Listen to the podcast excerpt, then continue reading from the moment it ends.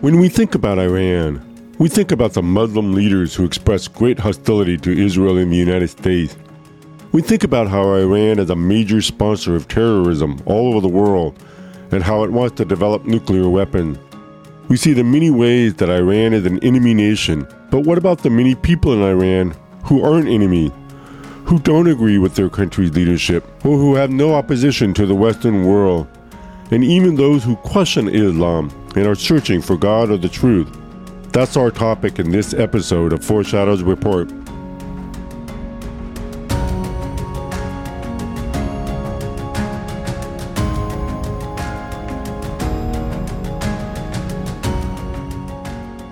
Welcome to Foreshadows Report, a podcast in which we look at the ways we can be instructed and encouraged by Bible prophecy.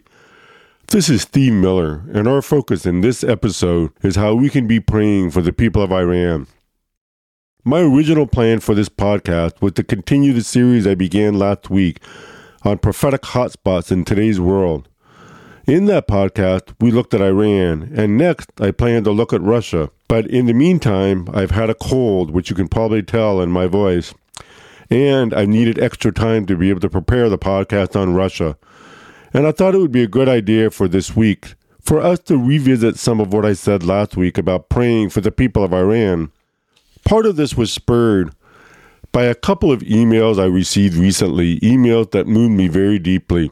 As you know, Iran's religious and military leaders have a strong hatred for both Judaism and Christianity.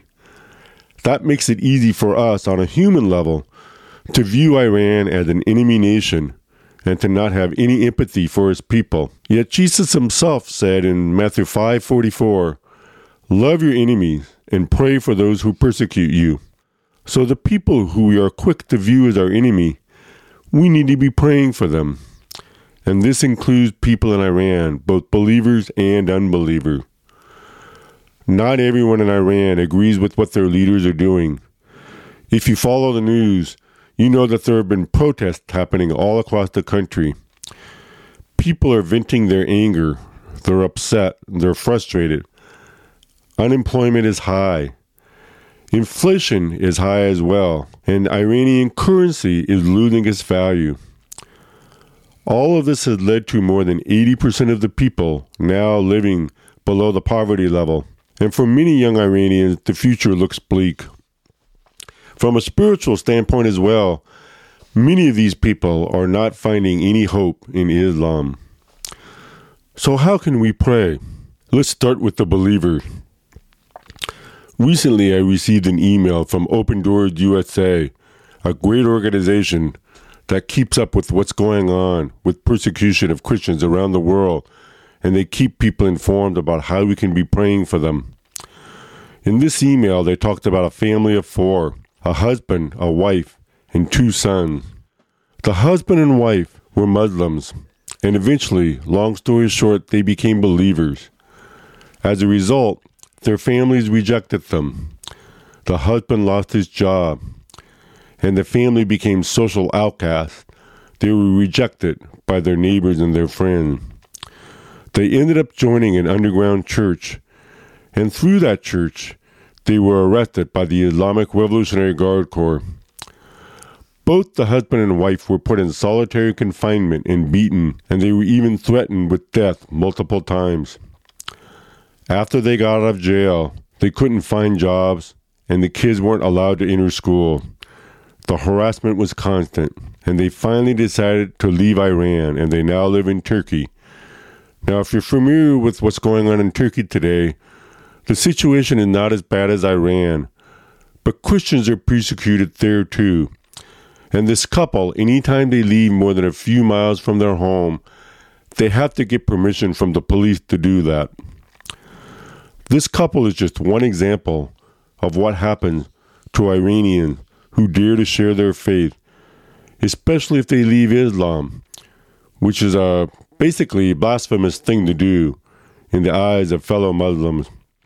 So to become a Christian in Iran takes great courage, and we need to be praying that God would sustain Christians in Iran and help them to not be afraid to share their faith and not be afraid to be part of house churches where people teach and encourage one another. And we need to also be praying that other believers who are still in prison do not become discouraged by their loneliness or persecution. You can imagine what it must be like, especially if you're in solitary confinement. You're not allowed to interact with other people, and the people who are beating you are constantly berating you, belittling you, mocking you, hitting you.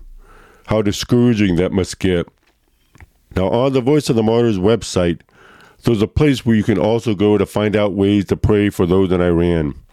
And for believers, here are some of their suggestions. We could be praying for printed and online materials that can help Christians to grow spiritually, to be available to them. We could be praying for printers who secretly print the Bible in Farsi. Many people in Iran do not have their own Bible and there are online resources and broadcasts that reach into Iran.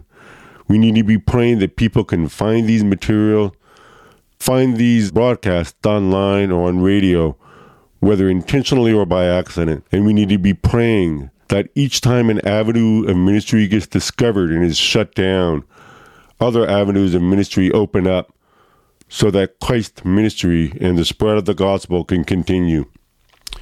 Now, there are also some ways we can be praying for unbelievers.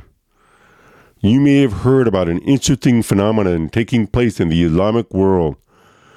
When you hear or read about former Muslims and their testimony about how they came to Christ, you'll hear in many cases that Jesus appeared to them in a supernatural vision or a dream. Evidently, for a surprising number of Muslims, the journey to receiving Christ as Savior began in a dream that they received. In fact, several years ago, someone shared with me the story of an Egyptian teenager who prayed to God and asked him whether he was the God of Islam. And the next night, that teenager had a dream in which Jesus said, I am the way, the truth, and the life, and I will show you the way. Now, this teenager hadn't read the Bible yet, so he had no idea that this was a verse in the Bible. But this is what got him started on his journey. And we can be praying that those who have such vision will be able to find a believer who can help them to understand the significance of their dream and share the gospel with them and lead them to Christ.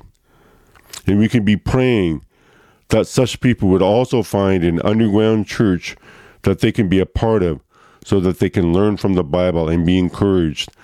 As I mentioned in last week's podcast, Many of these underground churches are very small. They only have four, five, six people, but they're very important for they're helping to continue an important ministry and they're helping to spread the gospel so that more people become Christians. Now, another way that we can be praying for unbelievers is that those who are unemployed or unable to meet their physical needs, that they would become aware of their spiritual needs we can be praying that they would recognize Islam's inability to bring true fulfillment of any kind. This is just a sampling of ways we can pray for both believers and unbelievers. And as we look at what's going on today, as we look at these emails and reports from Open Doors USA and from Voice of the Martyrs, we can see that God is clearly at work in Iran. We're told there are now many thousands of believers and that the underground church is growing. And many of these believers have been arrested and imprisoned. They need our prayer. So every time you read about Iran in the news, about the ways that Iran acts as an enemy, we need to be remembering to be praying for the people, for those who have open hearts, for those who are searching for the one true God, and for those who are already believers, that they would have courage be able to endure, and be unashamed of their faith. Thank you for joining me for Foreshadows Report. Next week, I look forward to looking at our next prophetic hotspot, Russia. And if you'd like to find out more about other prophecy resources I've developed, you can do so at stevemillerresources.com.